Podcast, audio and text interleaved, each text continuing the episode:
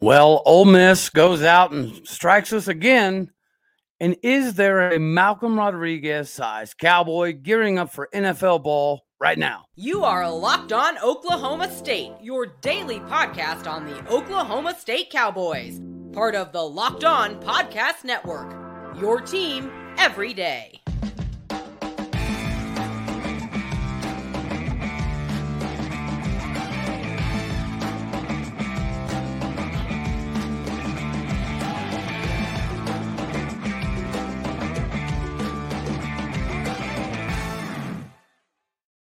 Howdy, y'all, and hello, all. Welcome back to Locked On Oklahoma State, your daily stop for all things cowboy and cowgirl related. My name is Cody Stovall. I want to thank you very much for stopping by and making this your first listen here on Locked On Oklahoma State.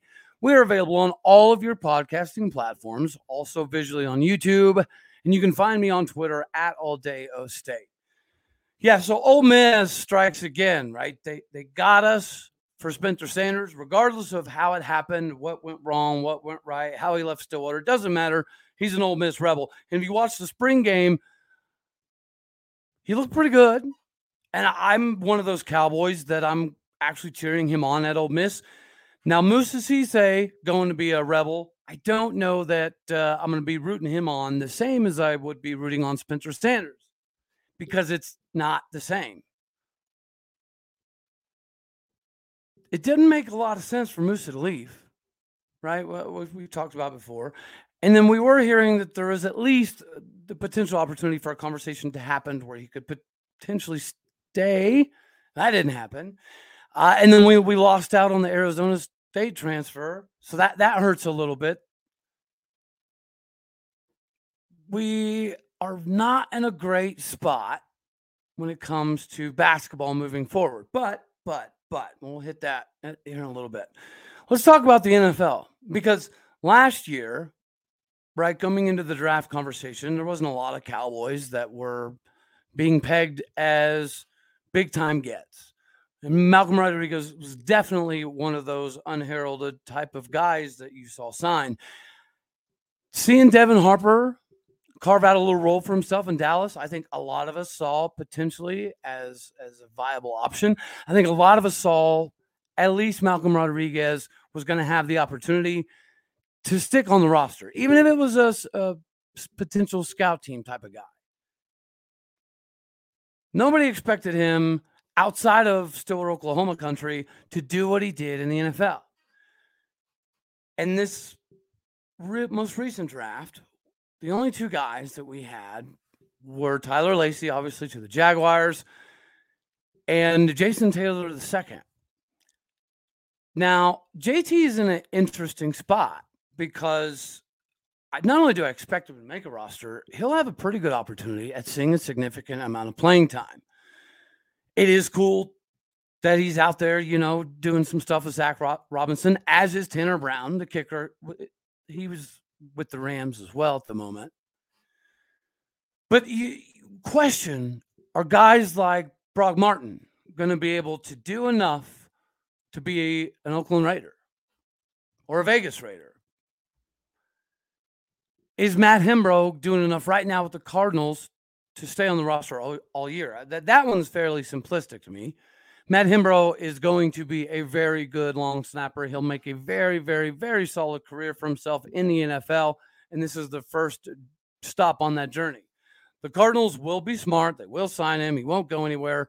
So you can pretty much pencil it in that Matt Hembrough is definitely a Cardinal. Jason Taylor II is in a pretty good spot. And Tyler Lacy his versatility is going to shine out when it comes to this NFL game. You're going to see Tyler Lacy have some success, just like you're going to see Matt Hembrough. Now, is Tanner Brown going to be able to make a roster? Who knows, right? A lot of people thought Quinn Sharp, a former Oklahoma State Cowboy, was all but a shoe in, pun intended, uh, to make an NFL roster. I have heard some things happen outside of football the, the cannabis related variety that may have stemmed some of his potential growth there. But obviously, I want to hear from you guys as well. Will Jason Taylor II or Tyler Lacy or or anybody else not only make a roster but take the NFL by storm, like Malcolm Rodriguez? Okay, probably not. What Malcolm did is pretty rare, but it's good for Cowboys. It opens the door for Cowboys. You know, Braydon Johnson was an interesting one to me. Should people be excited that they have a wide receiver that just so happens to run a 4 4? Yeah. Yeah, absolutely. Is he going to be able to do more productivity wise than he necessarily did at Oklahoma State? I don't know. But Christian Holmes, right? Christian Holmes not only was able to carve out a nice little role for himself with the Washington Commanders last season, he's going to be one of the mainstays this this coming season. Is Devin Harper going to be able to do a little bit more than just be a special teamers guy in Dallas? I think all of these are viable questions. You just saw James Washington sign a one year deal with the Saints. Good for him. I think he's going to have a pretty pretty big year. I wish that Pittsburgh will just let Mason Rudolph go. I cannot stand for him what's happening. Is Mason Rudolph going to go somewhere, light up the scoreboard, be a big time everyday NFL starter for years? Eh, probably not. But if anyone says he's not currently getting wasted in Pittsburgh, I think that that is, I don't know, being very short sighted. Even if he's just a career backup, he's a better career backup than being the guy stuck in Pittsburgh. Like, get him out of there. Get Mason Rudolph out of Pittsburgh. Please let the dude go somewhere and do something because he still has the ability. He can still definitely be somebody. He's not somebody that should be relegated to third string forever. It's ridiculous. Just get him the heck out of there. But out of these couple guys, right, who do you think has the opportunity to land quickest? Tyler Lacy or will it be Jason Taylor II? Jason Taylor II is a ball hawk. Jason Taylor II knows where to be at the right times, right? That's a skill, a honey badger, Tyrann Mathieu type of skill. Jason Taylor II definitely has that. And again, Tyler Lacy's versatility from going inside, outside, stand up, three technique, four technique, doesn't matter. His versatility is going to show up in his NFL game. You're seeing someone like Vincent Taylor still able to, to find himself on rosters, even though he's been dealing with a lot of injuries. Teven Jenkins, you found out now recently they love him at the spot of guard. They're going to pay him significant money. Is it tackle money? No, no, it's not. But they're going to pay him virtually tackle money to play right guard because they know how good he can be at it. And now they also know that he's interchangeable between both guard spots. He's like the Swiss Army knife right now. The offensive lineman goes for the Bears. So, who is built from this class to maybe jump up and surprise some people? I, again, I want to hear from you guys down in the comments. Is it going to be Lacy? Is it going to be uh, Jason Taylor second? Is it going to be Matt Hembrough? Is it going to be somebody more surprising? Is it going to be Brock Martin? Is Brock Martin's level of nasty, the blue collar, go to work, go to war, is that exactly what the Raiders need? I don't know. I think you could make the argument that Brock Martin would probably have a pretty good shot at making a roster spot up there in Detroit because he's a dad, uh, Dan Campbell type of guy. He just, he's that dude. So I think Brock Martin's going to have the opportunity. But see, Brock Martin's not one of those people who's living every single day to make the NFL or bust. He's somebody that's fine with having a career outside of this. So this is like uh, playing with house money for him. But when you get out there, some guys perform differently because it means more to them. So again, you tell me down in the comment section who's built out of this group of Cowboys to not only make a roster, but make some noise this coming season, possibly as a rookie. Speaking of being built, you already knew I was going there, guys. If you haven't got hooked up with Built Bar, you need to. You're missing out. Go to built.com, use promo code locked on 15 to get yourself 15% off. Because whenever you're getting ready for the, the kids to be out of school, which means summer is very, very closely upon us, you got to have the snack packs ready to rock and roll. And what better to have on the go than something that tastes like a candy bar that's actually good for you? If you haven't got hooked up with Built Bar, run to a Walmart today. You can grab yourself a four bar box and make sure you hit all the flavors, whether it be churro, peanut butter brownie, my favorite cookies and cream. They continue to find ways to maximize the best candy bar slash protein bar out there. So again, go to Walmart. Or if bulk's your thing, run to a Sam's Club. You can buy it in bulk, get you a 13 bar box as well. And you'll thank me later. Built.com, Sam's Club, Walmart, whichever you prefer, we're here for you. And we actually have another really cool flavor that's going to be coming down the pipeline eventually, as well as some other announcements to, to send out there as well. So, a lot of uh, interesting stuff to go there. Now, let's shift back to basketball. You know, it's a perplexing spot that we're in. I really thought that getting Washington out of Arizona State was just what the doctor ordered. That is exactly what we needed. But it didn't happen.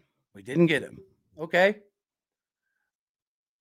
You could have told me that maybe Moussa Cisse could have come back. Now, I think there is a debate to be had whether the talks did happen, didn't happen. It doesn't really matter.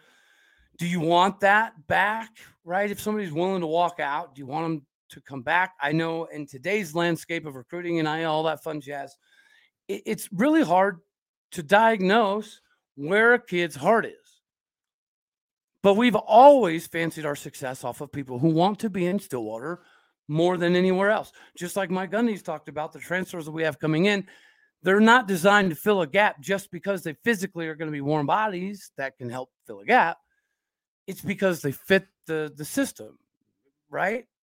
The the culture, if you will. Sometimes these things just work out the right way. I'm Malcolm Rodriguez with the Lions, right? Sometimes they work out the right way.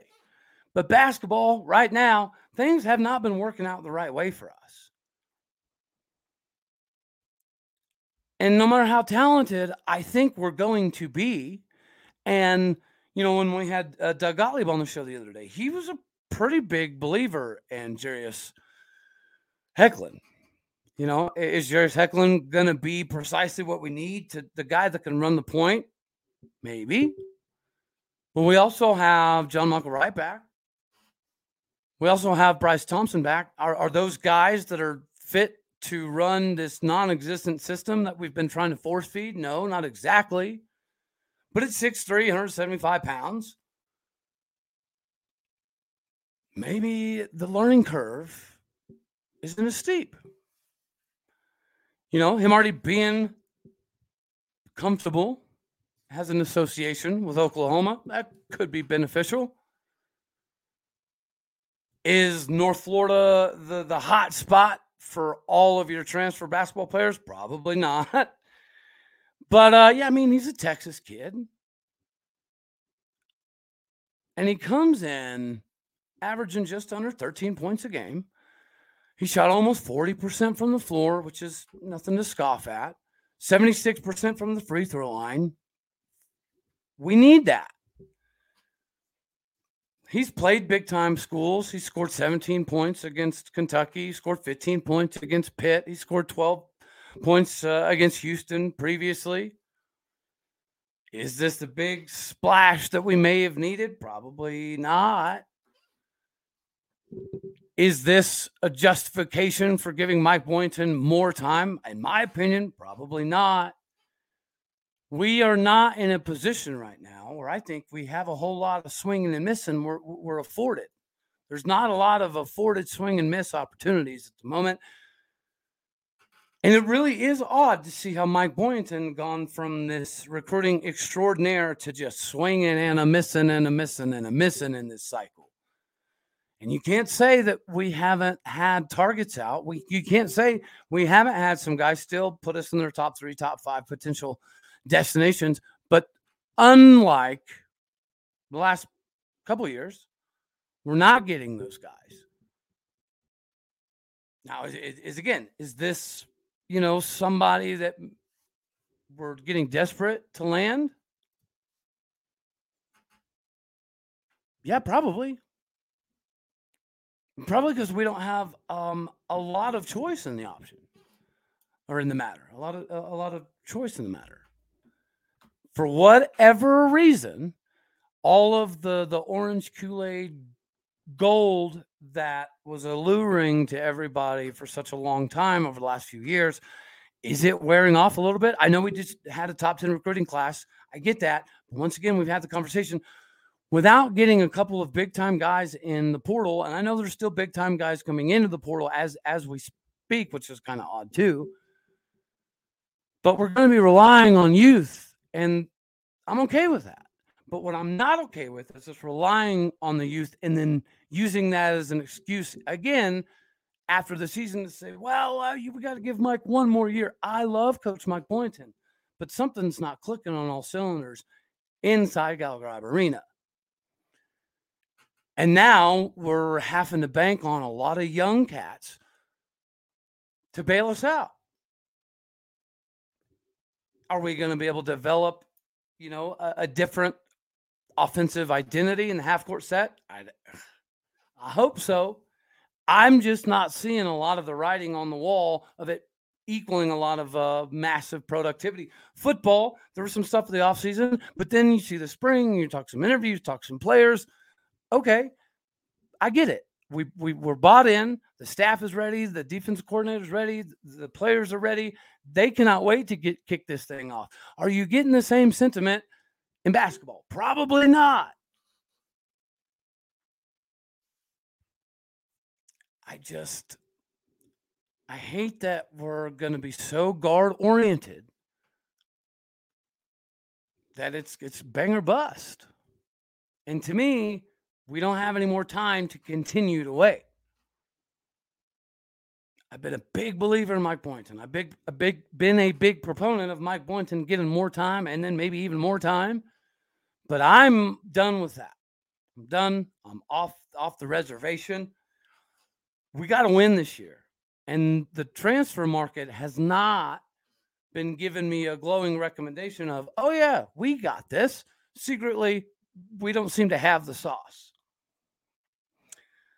So then, I mean, you you could shift right that in and of itself to the the softball baseball st- style of conversation. Thankfully, in baseball, we have the Bedlam series coming up, and that's always fun, especially when you win. But not only does it give us some time to redeem ourselves, um, but I think one of the biggest things that I find interesting about the baseball side of things is you just saw two massive explosions offensively. Is that going to equal what we need it to for Bedlam? Because now what we need is we need somebody to help us out. West Virginia needs to drop a couple. We were hoping, obviously, um, Red Raider Country could get it done for it for us. Didn't happen. Does that mean that West Virginia is that good? Yeah, probably. Are we hoping for them to drop some games for us to win the Big 12? Yeah. Is that fun to hope other people lose so you can reap the benefits? Who knows? It'd be better, obviously, if we held our own destiny, but Bedlam's a good time to get right. Bedlam is a good time to get right. We need a sweep here, not just a series win, a sweep. And if West Virginia wants to help us out, and drop a couple, so be it. We'll take it. Softball, on the other hand, is that not even more interesting? And I don't, I don't know that I'm saying interesting necessarily in a good way.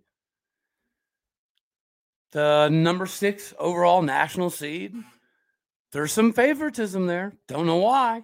Don't know. Don't don't completely understand all of the bias, but I'll take it. Sign me up for it. And the field, it's to test our mettle a little bit because Wichita State has had our number this year. Nebraska's a pretty good ball club. UMBC may not have the pitching prowess that we do, but our pitching prowess recently has not been super great, has it? How do, how did we get the number six seed when somebody like Texas gets a, a number 13 seed? Who knows? You see something like uh, Arkansas with an 11 seed. It's very perplexing to see where softball has completely just boom face planted. I have never seen this happen with a coach Kenny Gajewski led team. So we don't know how we're going to respond. We know how we responded in the Big 12 tournament. Terrible, absolutely terrible. We're getting too cutesy tootsy with some of the pitching rotations. It seems there's something off with Kelly. Well, we know what's off with her. She's still dealing with a little bit of an uh, injury, which is causing like blisters, scabs, and gripping the softball a little bit of a difficulty. I don't know if we you know, give Ivy more time or we just lean on Lexi or ride Kyra even more than we have been recently. I don't know. But this is the most dejected I felt about Oklahoma State softball in years. So it, it hurts the heart. Meanwhile, baseball, let's get it done. Let's beat the Goon Squad over and over and over again. We can catch fire in the tournament, both softball and baseball, but we got to do it. The time is now. We can't keep lollygagging anymore. We got to get it done. All righty, y'all. That's all we got for this one. Tomorrow we have a special guest, former cowboy, on the show. So until then, as always, I love you all. God bless. Go Pokes. And I'll see y'all on the next one. All righty. Later.